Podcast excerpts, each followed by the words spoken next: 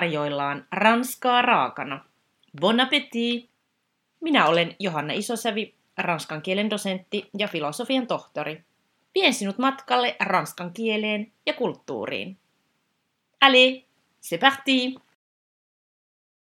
Tässä jaksossa keskustellaan jännittävästä aiheesta, nimittäin kirjallisista väärennöksistä. Ja vierainani ovat aiheesta kirjan kirjoittaneet kirjallisuuden tutkijat Sanna Nykvist ja Outi Oja. Heidän teoksensa Kirjalliset väärennökset, huijauksia, plagiaattia ja luovia lainauksia ilmestyi muutamia vuosia sitten, eli 2018 Gaudeamuksen kustantamana. Kirjahan ei ole yhtään vanhentunut, siitä on ilmestynyt tänä vuonna myös äänikirjasarja, jossa on mukana kaikki teoksen mehukkaimmat palat uudessa formaatissa. Ja jos teitä äänikirjaformaatti kiinnostaa enemmän, niin siitä löytyy tietoa jaksossa 110, kun keskustelin Laura Anderssonin kanssa. Laurahan on kirjoittanut tällaisen yhden kirja, pienen kirjasarjan ihan suoraan äänikirjamuotoon. Mutta tänään aiheena siis kirjalliset väärennökset. Lämpimästi tervetuloa Ranskaa raakana podcastin vieraaksi Sanna Nykvist ja Outi Oja. Kiitos. Kiitos. Täytyy ensin kysyä, että mistä te saitte tämän mainion idean tehdä kirjasta äänikirjaformaatti näin muutama vuosi painetun kirjan julkaisemisen jälkeen ja miten äänikirja on otettu vastaan? Ehkä tähän on taustaksi sanottava, että me kirjoitettiin tätä kirjaa aika pitkään, tai ehkä oikeammin olisi sanoa, että se kirjaprojekti oli vireillä aika pitkään, mm-hmm. eli 2000-luvun ihan, ihan alusta, ja silloinhan ei äänikirjasta vielä tiedetty mitään, tai äänikirja oli, oli tota niin, äh, ehkä oli jo siirrytty kaseteista CD, CD-levyihin, mm-hmm. mutta, mutta ei missään tapauksessa ollut näitä tämän kaltaisia äänikirjapalveluita kuin nykyään, ja me ei siis ajateltu ollenkaan äänikirjaa, kun kirjoitettiin sitä. Että äänikirja kuitenkin niin kuin breikkasi läpi sitten vasta tämän meidän kirjan julkaisun jälkeen, ja sitten jossain vaiheessa vaan, vaan pulpahti mieleen se ajatus, että, että kun tämä materiaali on aika herkullista, ää, niin miksi siitä ei tekisi äänikirjan, ja meille oli aika selvää se, että koko kirjasta ei lähdetä tekemään, että se kirjan rakenne oli tehty niin eri maailmaan, että se ei sellaisenaan äänikirjana ihan hirveän hyvin toimisi, mutta meille, meille niin kuin heti välähti se, että kun meillä on näitä erillisiä analyysilukuja, joissa jokaisessa keskitytään aina yhteen historialliseen tai nykykirjallisuuden väärennöstapaukseen, niin niistä mm. saisi aika hyvän tämmöisen sarjan.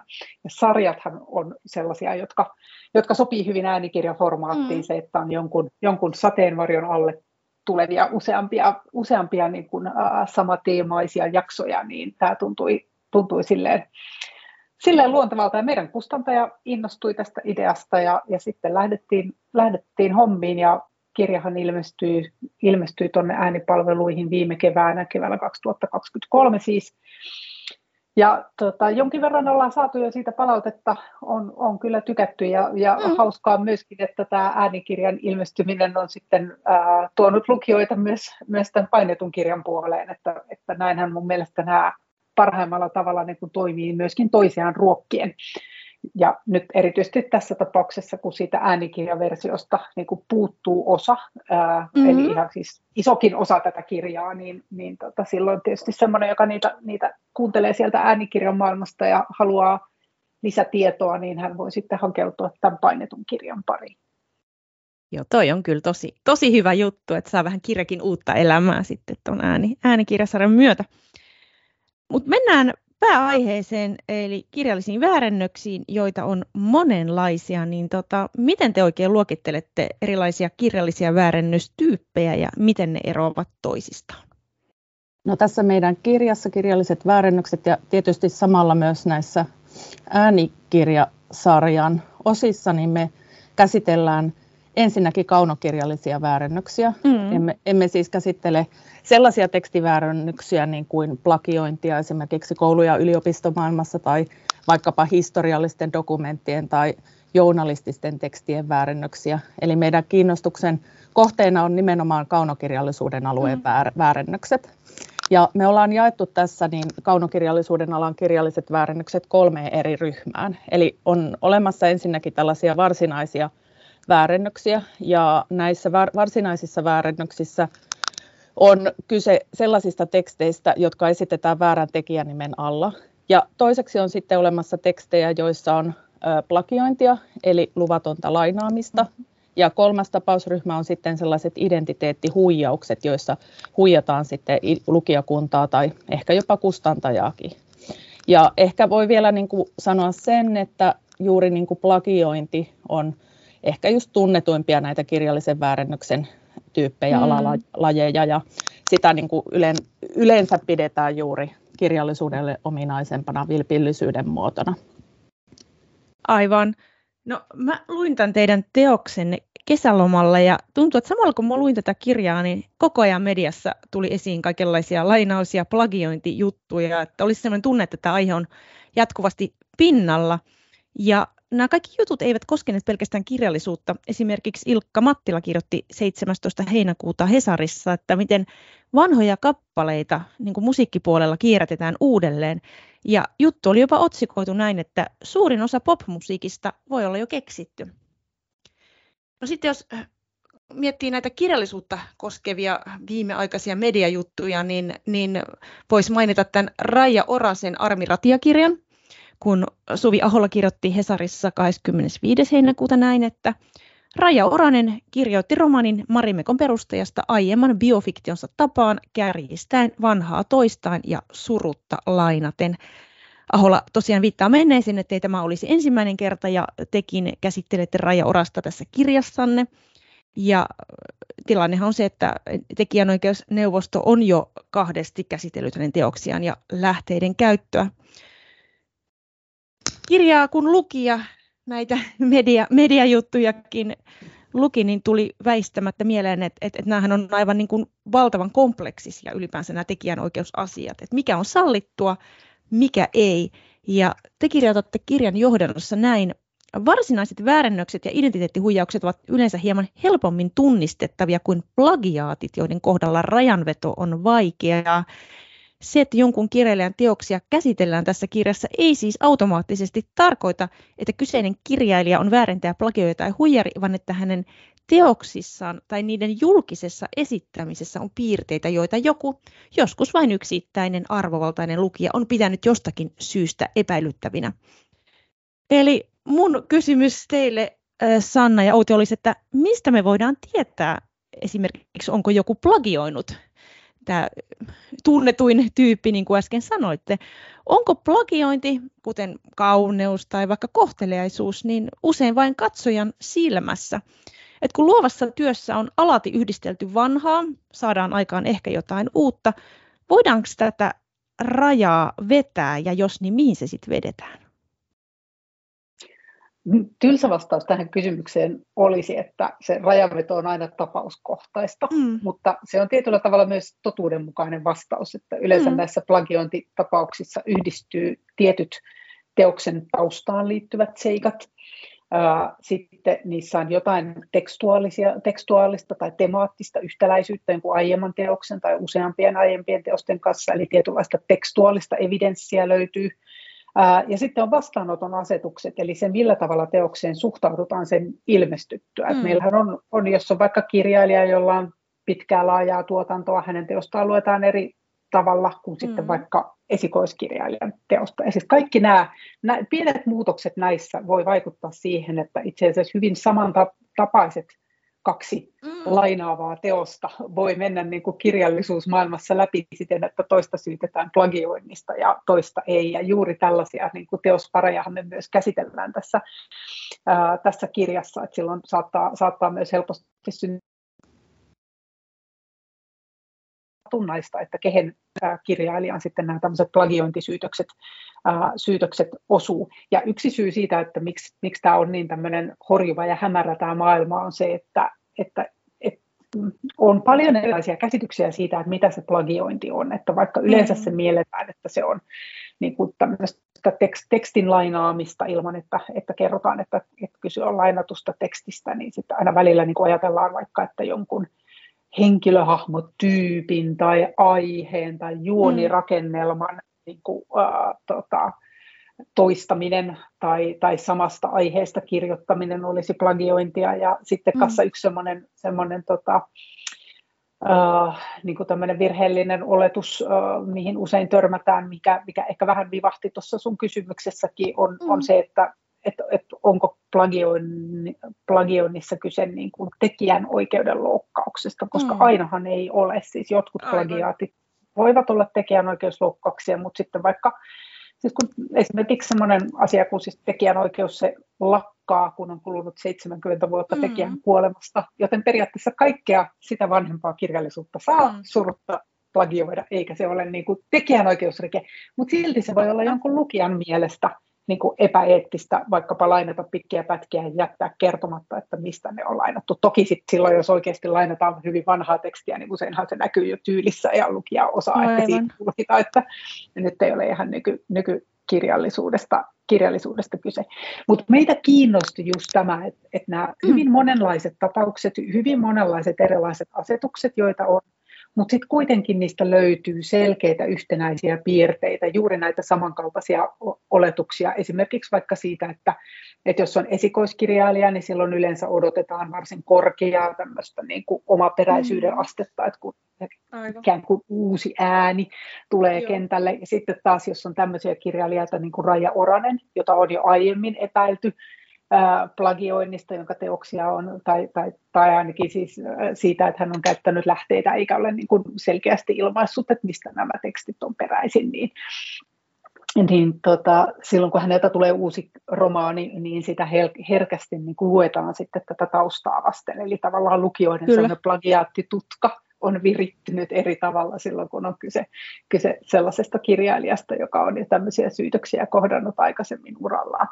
Eli todella moni, moni, mm. äh, niin kuin, monisyinen ilmiö, mutta se, mikä plagioinnissa on niin tälle kirjallisuushistoriallisesti kiinnostavaa, on se, että vaikka ajat muuttuu ja kirjalliset arvot muuttuu, julkaisemisen tavat muuttuu, niin tietyllä tavalla tietty niin kuin plagioinnin idea on kulkenut läpi kirjallisuushistorian antiikista lähtien.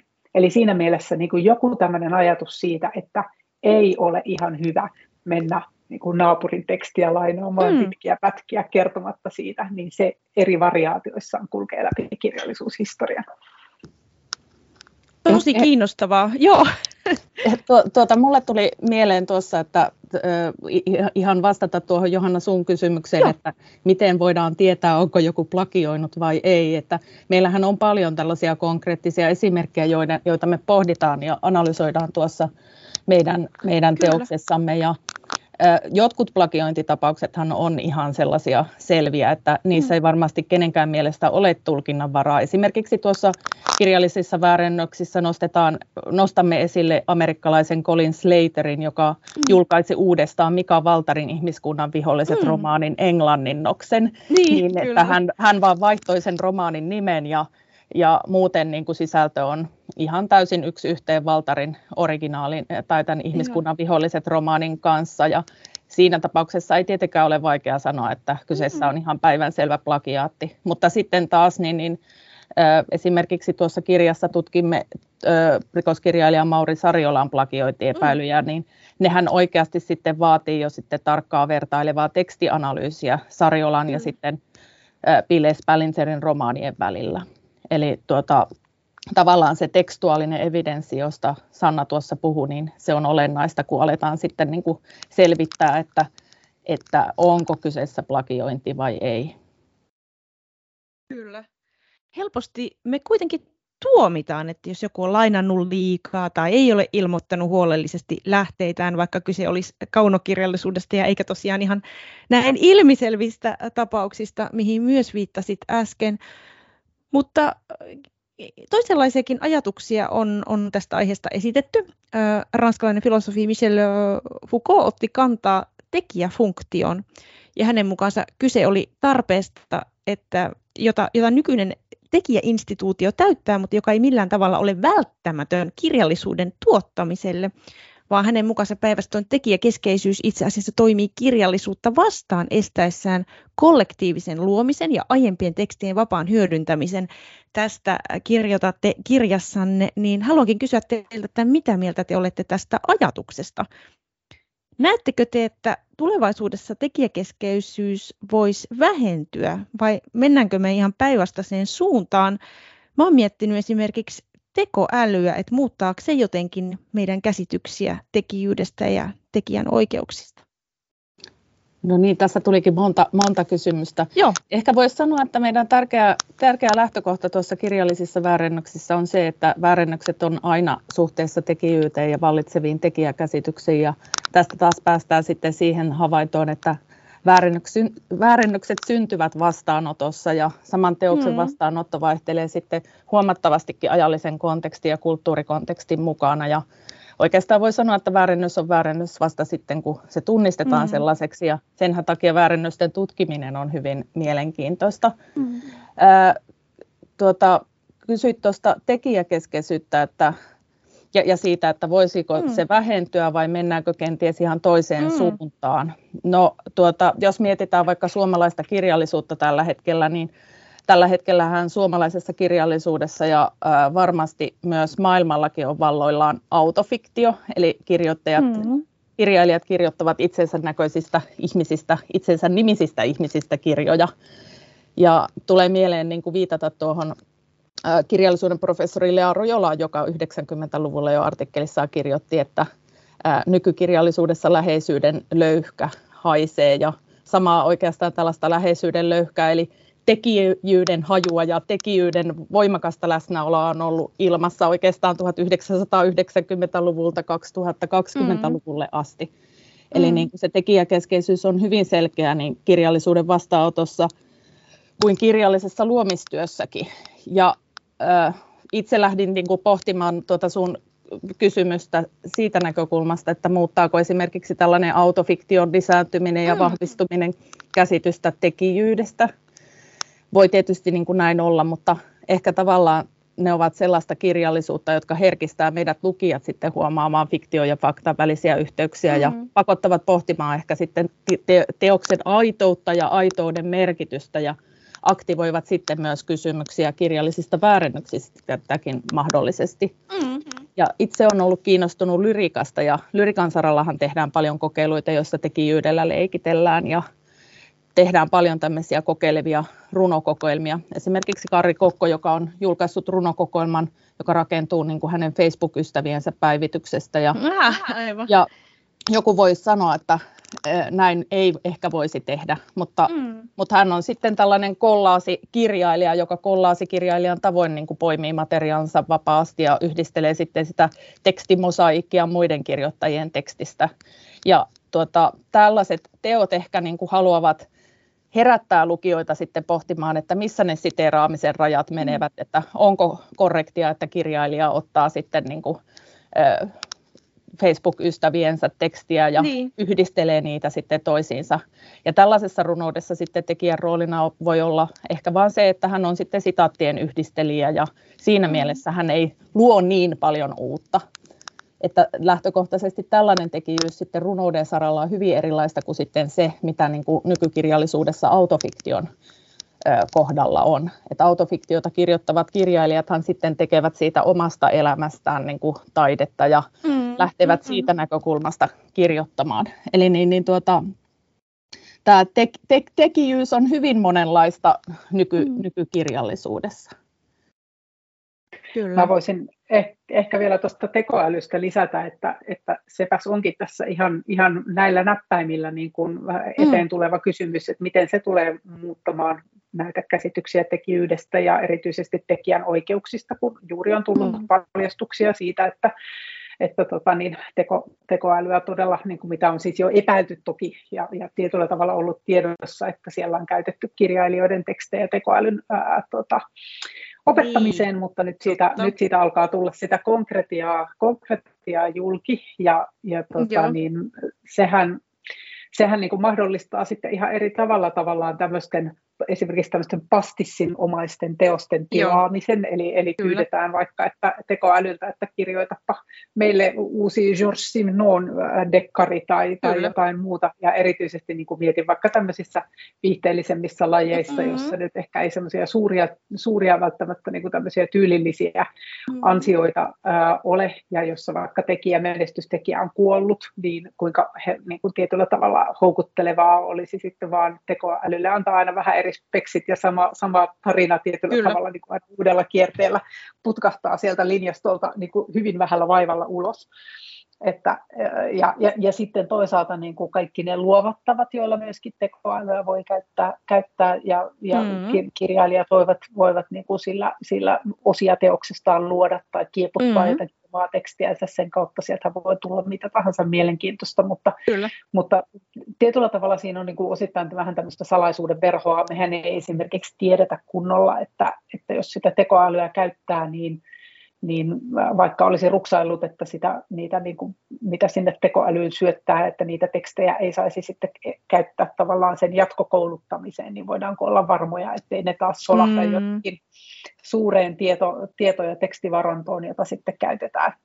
käytetään. Mutta että hyvin, hyvin paljon kysymyksiä ilmassa tällä hetkellä, että, että vielä on niin kuin vaikea nähdä, että mihin, mitä kaikkea on tulossa, mutta varmasti jotain on tulossa, se, se tiedetään kyllä. Joo. On kyllä ihan samaa mieltä tuosta. Tosi, tosi jännittäviä aikoja, aikoja eletään. No, tässä kirjassa te käsittelette väärennöksiä sekä eurooppalaisessa että suomalaisessa kirjallisuudessa, ja tuon tuosta tulee ranskalaisiakin tapauksia esiin, tai ranskan kielisiä, niin tota, käsitellään nyt tapauksia, joilla on jonkinlainen ranskankielinen kytkös. Te kerrotte kirjassanne esimerkiksi ranskalaisesta äh, kirjailijasta Marie äh, Dariussekista, jota on toistuvasti syytetty plagioinnista. Niin kertoisitteko vähän, mistä tässä tapauksessa on kyse ja olette myös verranneet hänen kohtaloaan meidän suomalaiseen kirjailijaan Anna, Anja Snellmani?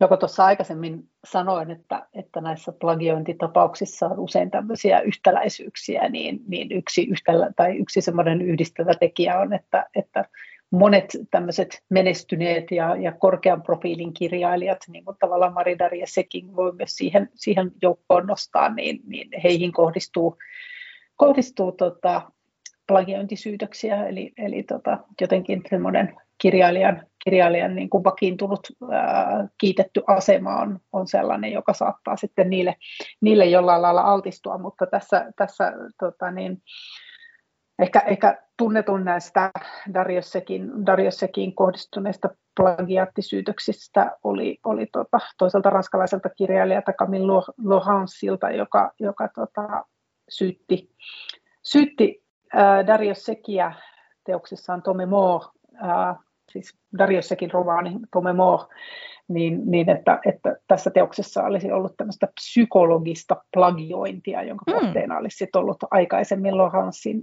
julkaisema omakohtainen romaani, jossa aiheena oli oman lapsen kuolema ja tämän hirvittävän tragedian, siis Lohans itse on joutunut käymään läpi ja hän on siitä Joo. kirjoittanut kaunokirjallisesti. Ja, ja, tota, ja hän oli sitten sitä mieltä ikään kuin, että, että Darius Sek on, on, on niin kuin, ää, varastanut ikään kuin sen, ne, ne niin kuin tunteet ja sen tilanteen tähän omaan romaaniinsa, mutta tässä ollaan juuri sen, sen, sen äärellä, että mitä, miten, miten eri tavoin sitä plagiointia voidaan, voidaan ymmärtää, koska, koska tota, niin vaikka Dario Sek olisi käyttänyt ää, tätä Lohansin teosta niin kuin yhtenä omana lähteenään, mm. mikä voi olla ihan todennäköistäkin, niin kyse on kuitenkin aiheesta, ja aihettahan ei tavallaan mikään ei tekijänoikeuslaki eikä myöskään mikään tämmöinen löyhempi moraalikoodisto suojaa. Et ei, ei, ei ole niin, että kirjailija saisi vaikka tämmöisen niin kuin yksin oikeuden kirjoittaa mm. lapsen kuolemasta tai että se aihe voitaisiin rajata sillä tavalla, että siitä saa kirjoittaa vain ihminen, joka on kokenut sen itse. Mm. Kyseessähän on tavallaan semmoinen niin ydintragedia, niin kuin periaatteessa voisi ajatella, että se on juuri semmoinen aihe, joka nimenomaan ehkä, ehkä houkuttaakin kirjailijoita niin kuin tutkimaan ihmisyyden ydintä niin kuin kirjoittamalla tämmöisestä, tämmöisestä aiheesta. Ja mutta tästähän oli siis se, se seuraus, että, että, että kun, kun tätä julkisuudessa puitiin, että Darius Vex sitten, sitten siitä, siitä niin kuin hermostuneena kirjoitti, kirjoitti tämmöisen Rapport de Police-nimisen nimisen teoksen, joka on tämmöinen, tämmöinen niin kuin erilaisten plagia, plagioinnin variaatioiden niin kuin läpikäynti, mutta siitä mm. kyllä näkyy hyvin selvästi, että se on lähtenyt semmoisesta omasta närkästyksestä. Mm. Ja tässähän itse asiassa tullaan myös yhden sellaisen piirteen äärelle, mistä meillä on vielä tässä puhuttu, että tässä on siis tunteet pelissä. Kyllä. Että aika usein silloin, kun on kyse siitä, että kirjailija, etenkin silloin, jos kirjailija itse, joskus myös silloin, jos hänen ikään kuin jonkunlaiset tukijoukkonsa, fanit tai perhe tai joku muu niin kuin syyttää jotain toista kirjailijaa plagioinnista, niin, niin se tulee usein hyvin silleen tunteellisesti kuorrotettuna, mm. mikä on tietyllä tavalla hyvin ymmärrettävää, mm. kun, kun silloin, jos jos ihminen kokee, että hänen luovaa työtään on jotenkin väärinkäytetty, niin silloin ollaan hyvin herkällä alueella. Ja, ja, tota, ja sitten, sitten myöskin se, että kun on siellä syytöksien, syytöksien niin kuin kohteena, että Dario Sek tässä kirjassa itse asiassa paljastaa, että hän on syytetty niin kuin useita kertoja plagioinnista ja siellä mm. on siis tämmöisiä omakustannekirjailijaa, joka suorastaan melkein vainoaa häntä ja niin kuin väittää, okay. että, että, että Dario Sek on käynyt varastamassa hänen niin kuin pöytälaatikostaan niin kuin jotain julkaisemattomia käsikirjoituksia. Niin. Osahan niistä saattaa olla ihan tämmöisiä niin kuin jostain absurdista ihmisen epävarmuudesta tai jostain niin. muusta kumpuavia nämä, nämä syytökset. Mutta, mutta siinä nyt on, on tosiaan tämä, tämä Dario Sekin Rapport de Police on, on niin kuin yksi, yksi tämmöinen äh, läpileikkaus äh, maailmankirjallisuuden ja ranskalaisen kirjallisuuden mm. plagiointitapauksiin, jossa on siis tämä tietyllä tavalla kiinnostava oma lähtökohta, että se on kirjoittajan, kirjoittajan niin kuin oman, oman kokemuksen kautta syntynyt tämä kiinnostus hänellä aiheeseen. Ja tosiaan Suomessa, Suomessa niin kuin vähän samantyyppiseen tilanteeseen on niin kuin Raija Oranen, Anja Snellman joutuneet, että, että Orasella tosiaan näitä tietyllä tavalla niin kuin todennettuja ja tekijänoikeusneuvostoon mm. asti, asti käsittelyyn päätyneitä juttuja on useita, mutta sitten Anja Snellman on sellainen kirjailija, joka kirjoittaa hyvin intertekstuaalista tekstiä ja, ja, ja tota, kun kun hänkin on ollut muutaman kerran niin kuin julkisuuden silmässä näistä kohuista, niin se herkistää heti sitä hänen teostensa vastaanottoa näille lainaamiskysymyksille. Kyllä. Joo, se on jännä jotenkin, että sitten sit suurin piirtein niin kuin tulee melkein muillekin lupa sit syyttää. Tulee aika hurja kuulla näistä omakustanteisista, jotka kanssa vainoaa, mutta tota, mielenkiintoinen käsitetty psykologinen plagiointi, niin aika, aika jännittävää kyllä. Mutta Ranskassa on voitettu myös kirjallisuuden Goncourt-palkinto siten, että Bulvaani esiintyi kirjailijana. Tämän Ranskan arvostetuimman kirjallisuuspalkinnon voi voittaa vain yhden kerran, joten äh, Romain Gary julkaisi vuonna 1975 voitokkaan teoksensa salan nimellä Emile Ajar. Miten tämä identiteettivarkaus paljastui ja kuinka ranskalaiset siihen suhtautuivat? No tosiaankin Ranskassa kävi vuonna 1975 niin, että tämä Ranskan arvostetuin kirjallisuuspalkinto Concourt annettiin sitten Emil Azarin teokselle ede, Elämä edessäpäin, ja siinähän muslimipoika Momo kertoo elämästään. Ja Asarhan oli oikeasti salanimi, ja tämä salanimi kuului liettualaissyntyiselle emigranttikirjailija Roman Garille, jonka hän, hän oli siis ottanut tämän salanimeksi itselleen, mutta sitten kävi köpelösti niin, että tosiaankin hänelle myönnettiin tämä Concourt-palkinto Elämä edessäpäin teokselle. Mutta tässä tultiin sitten ongelmiin, koska Concourt-palkinnon voi saada vain mm. yhden ainoan kerran. Ja Roman Kari päätti sitten turvautua tässä tilanteessa vähän erikoiseen, omituiseen ratkaisuun, eli hän palkkasi sitten sukulaismiehensä Paul Pavlovitsin esiintymään Emile Asarina, eli esikoiskirjailijana, koska hän ei itse enää voinut mm. Esiintyä esikoiskirjailijana, koska oli jo tunnettu, tunnettu kirjailija. Ja sitten vähitellen tässä valheiden suossa upottiin vähän aste asteelta syvemmälle, eli tämä Pavlovits alkoi sitten improvisoimaan ja alkoi sitten esiintyä julkisuudessa enemmänkin kirjailijana ja lopulta hän varasti itselleen tämän pseudonyymin identiteetin. Ja Roman Kari otti tämän tilanteen todella raskaasti ja en tiedä sitten, että oliko tämä kirjailijaselkkaus ja tämä, tämä niin, niin, pseudonyymi asia keskeinen syy siihen, että hän teki itsemurhan muutama mm. vuosi myöhemmin, eli vuonna 1980, mutta mm. varmasti se on ollut vaikuttamassa sitten tuota tähän itsemurhaan.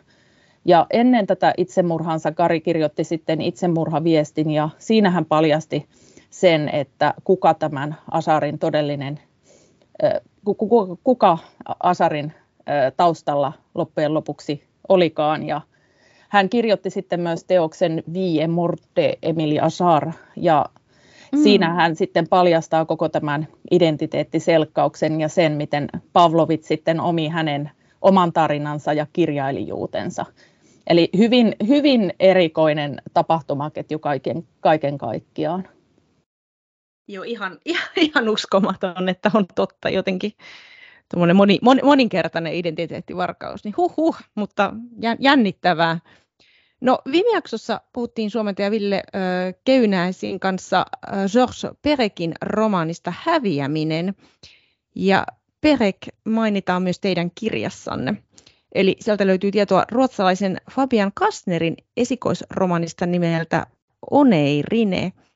Ja siinä kävi sitten niin, että kriitikko ja kirjallisuuden professori huomasi, että yksi romaanin luvuista perustui osittain jopa sanatarkasti ranskalaiskirjailija Perekin novelliin Talvinen matka, joka ilmestyi vuonna 1979 ja kriitikko vaati jo arvostelussaan jopa sitä, että painos on tuhottava.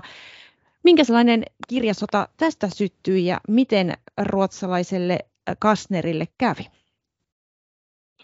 Joo, tämä oli varsin mielenkiintoinen, mielenkiintoinen tapaus. Kyse siis tosiaan esikoisromaanista, joka ilmestyi vuonna 2010, eli riippaasti Perekin kuoleman jälkeen, mutta siten, että Perekin tekijänoikeudet ovat edelleen, edelleen kuitenkin tukevasti, tukevasti voimassa. Ja, ja tämä, siis kriitikot noin yli, ylisummaan niin kun havaitsivat sen, että tämä Oneirin romaani on hyvin intertekstuaalinen, Uh, mutta mutta tota, niin harva, harva niin kuin kiinnitti sitten nimenomaan tähän Perek-osioon, joka on siis yksi ihan niin kuin itsenäinen luku siinä, siinä romaanissa, joka käytännössä niin kuin toisintaa tämän talvisen matkan tarinan.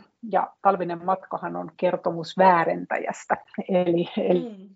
Eli siinä, siinä tota, niin, ollaan tämän aiheen äärellä hyvinkin, mm. hyvinkin tota, ää, tiiviisti, että siinä, siinä tavallaan Perekillä on tämmöinen ikään kuin ajatuskoe siitä, että on ollut tämmöinen ranskalaisen kirjallisuuden todellinen alkuperäisteos, jota kaikki myöhemmät Verleenit ja muut on, on, on sitten vain kopioineet. Eli, ja sitten he ovat niin kuin tuhonneet tämän alkuperäisteoksen, jotta tämä heidän rikoksensa ei paljastuisi. Ja tässä, tässä Reikin novellissa sitten tämä hetkellisesti löytyy tämä alkuperäisteos ja katoaa uudestaan. Ja sitten sitä yritetään siinä rekonstruoida. Ja tämän saman tarinan sitten Kastner on upottanut siihen omaan, omaan romaaniinsa. Ja, ja tota, siitä tosiaan sit nousi tämmöinen iso, iso niin kuin julkinen debatti Ruotsissa, koska onhan se nyt varsin ennen kuulumatonta, että kriitikko vaatii e-, esikoiskirjailijan teosta suorastaan mm. makuloitavaksi, eli tuhottavaksi.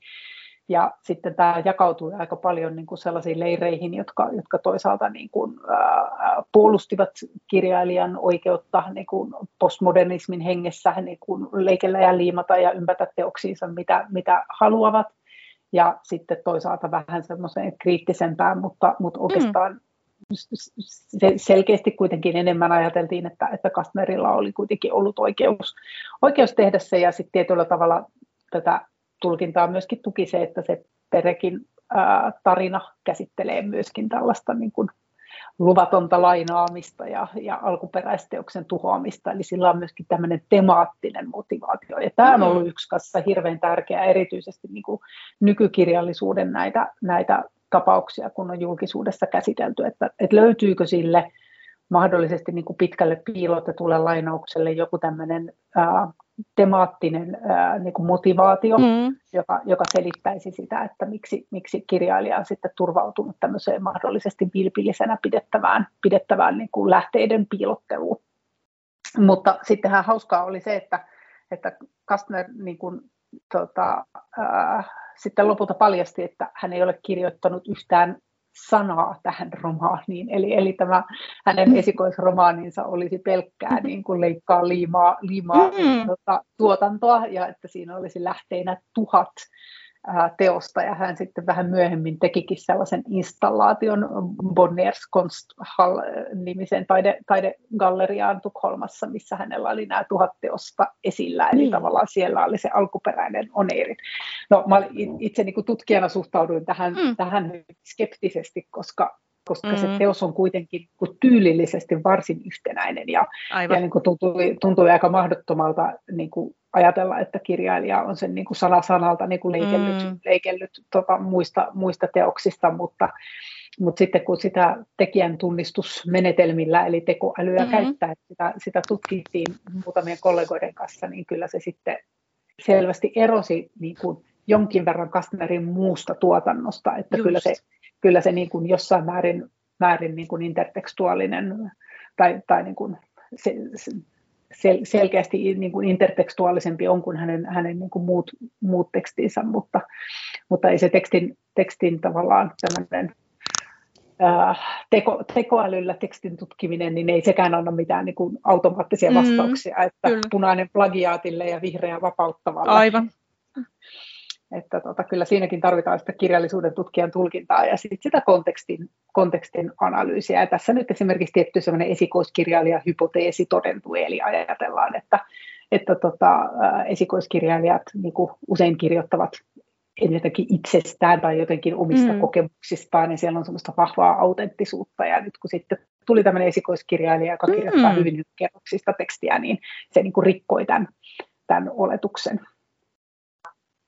Mutta siis kysyitte, että miten Kastnerille kävi, niin hänelle hän sinänsä kävi, kävi ihan hyvin. Eli, eli tota, tämä kirja oli jopa niin kuin esikoispalkinto ehdokkaana silloin ilmestymisvuonnaan, ja hän on siis, Kastner on ollut, oli jo ennen tätä, tämän kirjan julkistamista, ja sen jälkeen niin kun, äh, hän toimii kirjallisuuskriitikkona, ja hän on sitten julkaissut myös toisen romaanin Leikmannen, eli on, on pystynyt jatkamaan kirjallista uraansa toisin kuin jotkut muut esikoiskirjailijat, niin. joiden, joiden niin ura on saattanut tyssätä siihen, että on syntynyt jonkinlainen plagiaattiskandaali esikoiskirjasta aika, aika, aikamoinen. Tässä vietin kyllä intertekstuaalisuus taas jollekin uudelle, uudelle tasolle, että on kyllä jännittävää. Tämä on tosi luovaa, kun miettii tätä toimintaa näiden niin sanottujen väärennösten tai sellaisiksi epäiltyjen ympärillä.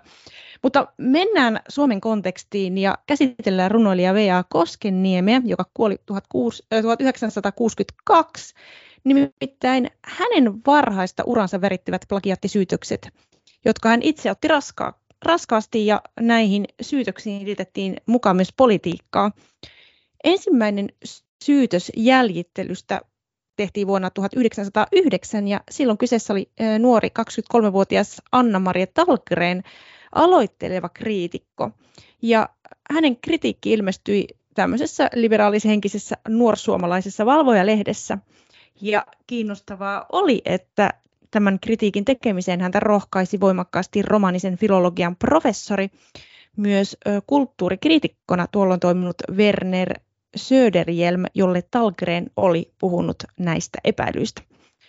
Mitä tässä arvostelussa sitten oli, niin Talgren mainitsee Koskenniemen runon Fiat Nox, joka hänen mukaansa muistutti ranskalaisen runoilijan Charles Leconte de Lislen samannimistä, vuonna 1862 julkaistua runoa. Ja tässä kirjassa te teette hyvin kiinnostavan vertailun, kun te esitätte tämän ranskankielisen alkuperäisen runon, Koskenniemen runon ja sitten suomennoksen tästä ranskankielisestä runosta. Suomennoksen on tehnyt Meri Päivärinne. Mutta joo, mitäs tästä Talgrenin jäljittelysyytöksestä sitten, sitten seurasi ja mites, mitäs tapahtui Koskenniemelle vai tapahtuiko mitään? Niin, no tapahtuiko Koskenniemelle mitään? Akateemikko Koskenniemi hän oli aikanaan niin kirjallisen kentän mahtimies ja toimi kriitikkona mm. ja toimi professorina, toimi myös yliopiston rehtorina – ja siinä mielessä voi ehkä sanoa, että jos hänen varhaisella urallaan t- nämä, nämä, nämä niin, niin plagiaattiepäilyt hän niin kuin kohdistettiin hänen niin kuin ensimmäiseen kahteen runokokoelmaansa, mm.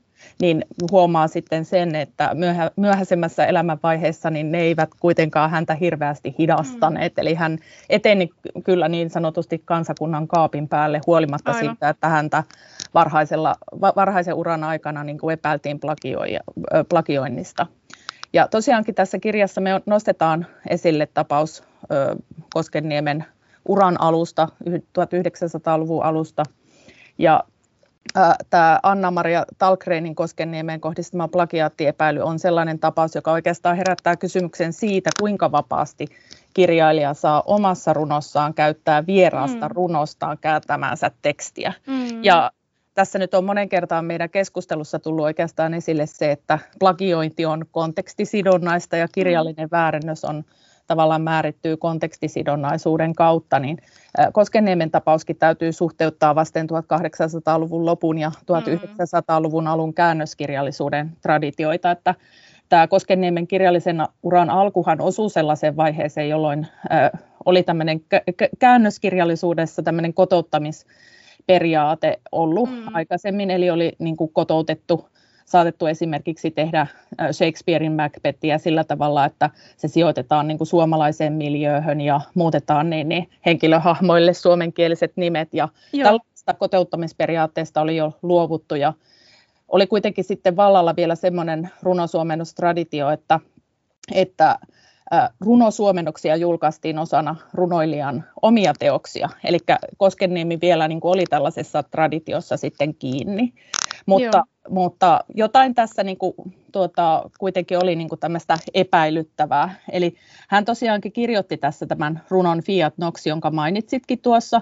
Ja voi sanoa, että se on niin kuin vapaa suomennos ranskalaisen runoilijan Leconte Lislen samannimisestä runosta. Ja mehän todetaankin tuossa kirjassa, että jos Koskenniemen runo olisi esitetty käännöksenä Leconte Lislen sonetista, niin se olisi epäilemättä hyväksytty sitten sellaiseksi. Mm-hmm. Ja Anna-Maria Talkreen nuorena kriitikkona sitten nosti esille nämä liialliset vaikutukset siinä Valvojalehden artikkelissaan ja tuota, siinä hän sitten nosti esille myös muitakin tällaisia ongelmallisia juttuja, eli Koskenniemi oli hänen mukaansa lainannut myös epäilyttävän paljon 1800-luvun ruotsalaisilta runoilijoilta, kuten Viktor Rydbergiltä ja Oskar Levertiniltä. Ja, ja, ja ei pelkästään Werner Söderjelm ollut tässä niin, niin takana, kuten mainitsit tuossa, että romanisen filologian professori Werner Söderjelm olisi niin kuin rohkaissut sitten Talkrenia kirjoittamaan, vaan myös sitten Yrjö Koskelainen, joka toimi, mm-hmm. oli vanhempi mieskriitikko ja hänkin myös sitten Talkrenille vinkkasi oikein näistä Koskeniemen vaikutuksista ja ja näyttää jotenkin siltä, että nuorempi naiskriitikko on laitettu asialle, kun miehet eivät ole uskaltaneet. Eli niin. Sitten, mm. sitten Tal, Tal, Talkreen otti tällaisen, to, tä, tä, tällaisen roolin. Ja mehän mm. tuossa kirjassa pohditaankin, että miksi näin, näin tapahtui. Mm. Ja tällähän on, tätä on pohdittu niin kuin kirjallis, eh, kirjallisuuden historioissa niin kuin eri, eri tavalla sitten, että että esimerkiksi niin, niin Martti Häikiö, joka on kirjoittanut Koskenniemestä ihan 2000-luvulla niin elämäkerran, niin hän nostaa sitten Talkreenin roolin esille aika arvelluttavassakin valossa. Hän näkee, että Talkreen on yrittänyt heikoin perustein lyödä Koskenniemeen jäljittäjän leima, vaikka mm. kyllä nämä meidän tekstianalyysit sitten osoittavat, että, että Koskenniemi niin kuin ei, Koskenniemellä ei ollut ihan niin kuin puhtaat jauhot pussissa ja se, että Koskenniemi itse sitten niin, niin tuota, otti nämä epäilyt hirveän raskaasti.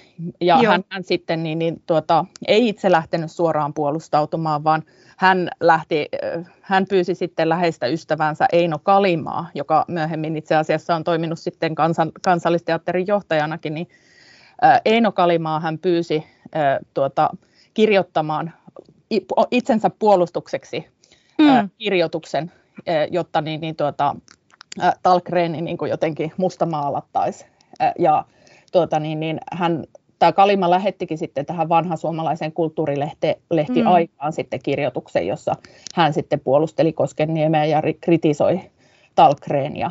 Eli Tuota, sit, ja si, sitten myöhemmin, tämä on nyt oikeastaan vähän samaa juttua, mitä me käsiteltiin tuossa Darjusekin kohdalla, mm sitten Snellmanin kohdalla, että jos kirja, kirjailijan on joskus lyöty plagioijan leima tai häntä on epäilty plagioinnista, niin kyllä se sitten niin, niin tuota, Koskenniemen kohdalla näin tapahtui. Eli mm. vaikka hän niin kuin sitten nousi niin, niin tuota, monin akateemisen kentän merkittäviin tehtäviin, niin siitä huolimatta niin kuin kirjallisella kentällä niin kuin häntä epäiltiin lukuisia yeah. kertoja niin kuin liiallisista site, sitä, siteeraamisesta. Esimerkiksi Väinö Kirstinä kirjoitti vielä niin kuin, ää, tuota, Koskenniemen kuoleman jälkeen, että Parnas on sellaisen tekstin, jossa hän niin, niin, tuota, kirjoitti, että ää, V.A. Koskenniemellä on ollut liiallista niin kuin lainaamista teoksissaan ja tämä käsitys niin kuin tavallaan säilyi sitten ja jäi sitten elämään myös. Mutta, mutta toisaalta sitten Koskenniemellä on Koskenniemeä on niin kuin käsitelty sitten myös toisista näkökulmista, että mm. häntä ei niin kuin, että, että aika, aika vähän loppujen lopuksi niin kuin Koskenniemen niin kuin tämmöistä mm. plagiointia tai tätä, tätä ää, kirjallista väärennöistä on sitten niin kuin nostettu myöhäisemmässä kirjallisuushistoriassa Aivan. esille. Kyllä, kyllä. No väärännöksiä pidetään usein negatiivisena asiana, mutta voiko niistä olla jotakin hyötyä? Te nimittäin kerrotte kirjassanne, että väärännöksillä on pyritty myös muuttamaan vallitsevia käsityksiä kirjallisuudesta ja ehkä tässä yhteydessä voi, voi, voi, voi liittää sen esimerkiksi, mitä, mitä puhuttiin tuosta Kastnerin kovin intertekstuaalisesta ö, esikoisteoksesta. Tiedä minkälaisia moti- motiiveja hänellä oli ollut siihen, mutta jo aikaisemmin tällaista on esiintynyt ö, yhtenä varhaisena esimerkkinä 1900-luvulta annatte Camera Obscuran vuodelta 1946, joka oli tällainen kiitelty runoteos. Sen sanottiin olevan modernistisen tradition omaperäinen jatkaja, mutta se olikin tehty ihan pilatarkoituksessa. Niin tota, miten te Sanna ja Outi, näettekö, että väärennöksillä voisi olla positiivisia puolia? Saa, saako ne joskus aikaan myös jotakin hyvää? No kyllä, kyllä näin voi, voi tota, niin tosiaan ajatella. Väärennöksethän kirjallisuudessa on sikäli kiinnostavaa, jos, jos niitä vertaa vaikka taideväärennöksiin. että kirjallisuuden puolella hyvin harvoin motiivina on raha, niin. eli kirjallinen väärentäjä ei tee työtään sikäli niin kuin tämmöisen äh, rahallisen palkkion toi, toivossa. Ja, ja tota, niin toki siellä on niitä, jotka, jotka väärentävät niin jotenkin omaa etuaan edistääkseen, mutta huomattavan monissa kirjallisissa väärennöksissä on tämmöinen ää, niin kuin laajempi motiivi, joka liittyy jollain tavalla kirjallisuusinstituutioon, mm. sen vallankäyttäjiin, sen vallan paljastamiseen ja, ja tämmöisen kirjallisuuden kirjallisen asiantuntemuksen, väitetyn kirjallisen asiantuntemuksen kritisointiin. Eli, eli vaikka tässä ruotsalaisessa kamera obscura tapauksessa, niin, niin tietyllä tavalla tämän, nämä, nämä, tämän väärennöksen tekijät halusivat, halusivat niin nolata kriitikot ja, ja niin mm. osoittaa, että kriitikot ei oikeasti ymmärrä mitään runokielestä, että ne vain mm. esittää ja, ja, ja, ja väittävät tämmöisiä hienoja, hienoja asioita niin kuin tajuamatta ollenkaan sitä, että onko kyseessä niin kuin vakavasti tehty runoteos vai, vai pilaa. No tietysti tänä päivänä ehkä myöskään tällaista jaottelua ei enää tehtäisi. tehtäisi. Mm. Eli, eli kirjallisuus myös, myös siinä mielessä äh, muuttuu, että tänä päivänä tämmöinen väärännös ei, ei niin kuin ehkä, ehkä sitten tota, enää olisikaan ajankohtainen millään, millään lailla, mutta, mutta aika usein siellä on, on ollut tämmöistä, tämmöistä halua, että, että, että halutaan äh, jotenkin niin kuin, äh, tuoda jotenkin semmoisia vaihtoehtoisia äh, näkökulmia kirjallisuuteen ja, ja, ja paljastaa just näitä kirjallisuuden vallankäyttäjiä, että heidän valtansa ei perustukaan mihinkään mm. vankkumattomaan asiantuntemukseen, vaan ehkä jonkunlaisiin luuloihin ja käsityksiin, joilla ei sitten olekaan, olekaan tota, niin, niin vinhaa perää. Eli, eli tota, kun tuossakin mm, Outi, Outi kertoi tästä, tästä Koskenniemi-kritiikin taustoista, että siellä on tota, sedät manipuloineet nuorta, nuorta naiskriitikkoa tai, tai pyytäneet niin. häntä niin kuin toimimaan, toimimaan, että tavallaan näihin, näihin väärennöstapauksiin hirveän usein liittyy joko niin kuin intentionaalisesti jo siellä väärentäjän työpöydällä tai sitten siinä vastaanotossa niin kuin se, että ne niin kuin paljastaa tämmöisiä ää, tota niin, kirjallisuuden valtarakenteita ja siinä mm. mielessä voivat olla tavallaan niin kuin hyödyllistä työtä. Ja sittenhän ne on välillä myöskin sellaista siis, äh, niin kuin kuvittelua siitä, että mitä jos kirjallisuushistoria olisi mennyt toisin. Mm. Ja, ja, ja tietyllä tavalla niin kuin voidaan, voidaan niiden äärellä jäädä, jäädä pohtimaan tämmöisiä, että entä jos Shakespeare olisikin kirjoittanut tällaisen teoksen, tai entä jos Eino Leinon mestarin käsikirjoitus löytyisikin. Tämmöisiä asioita voidaan myös niin kuin väärentämisen mm. kautta, kautta tota, niin, ää, käsitellä. Ja jos sitä ajatellaan, niin kuin, eihän me siis tunnisteta, mikä on aito, jos meillä mm. ei ole sille jonkunlaista niin kuin vastapuolia, eli väärennöstä. Et siinä mielessä voisi mm. ajatella, että väärennös niin kuin pönkittää koko kirjallisuuden kaanonia, koska sillä tavalla me pystytään seulomaan näitä, että mikä on, mikä on aitoa ja mikä väärää. Kiehtovaa, mutta tähän loppuu vielä, millaisena te näette kirjallisten väärännösten tulevaisuuden? Tarvitseeko enää väärentää mitään, kun meillä on yhä kehittyneempi tekoäly, onko meillä kohta supertekoälykin vai mihin tämä tilanne menee, niin, tota, niin mites väärännöksille käy? käy? Tarvitaanko niitä vielä? No tuntuu, ihan voi sanoa tällaisen yleisen, yleisen niin kuin huomion, että tuntuu, että näitä kirjallisia väärennöksiä, erityisesti kaunokirjallisia plagiaattitapauksia mm. nousee julkisuuteen ehkä yksi vuodessa, pari vuodessa, joskus tulee vähän pitempi tauko. Eli, eli tämä on varmasti semmoinen niin kuin aihepiiri, joka niin kuin aina säännöllisin väliajoin nousee keskusteluun.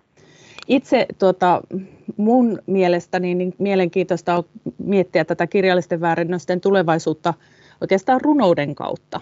Mm. Eli lyrikan saralla tehdään aika paljon mielenkiintoisia kokeiluja. Itse asiassa me kirjoitettiin näistä kokeiluista myös tähän julkaisuumme muuttuvia tekijäkirjoituksia tekijänoikeuksista ja taiteesta, joka oli osa tämmöistä meidän tekijänoikeusprojektia, jossa myös tämä kirjalliset väärennökset teos myös ilmestyi. Niin varsinkin tuota lyrikan puolella tekevät kokeilut herättää aika usein kysymyksiä siitä, että missä siteeraamisen rajat kulkevat. Ja mm. 2000-luvulla Suomessa on kirjoitettu hyvin paljon esimerkiksi hakukonerunoutta, jossa esimerkiksi mm. Googlen avulla tehdystä ja työstetystä materiaalista kirjoitetaan runo.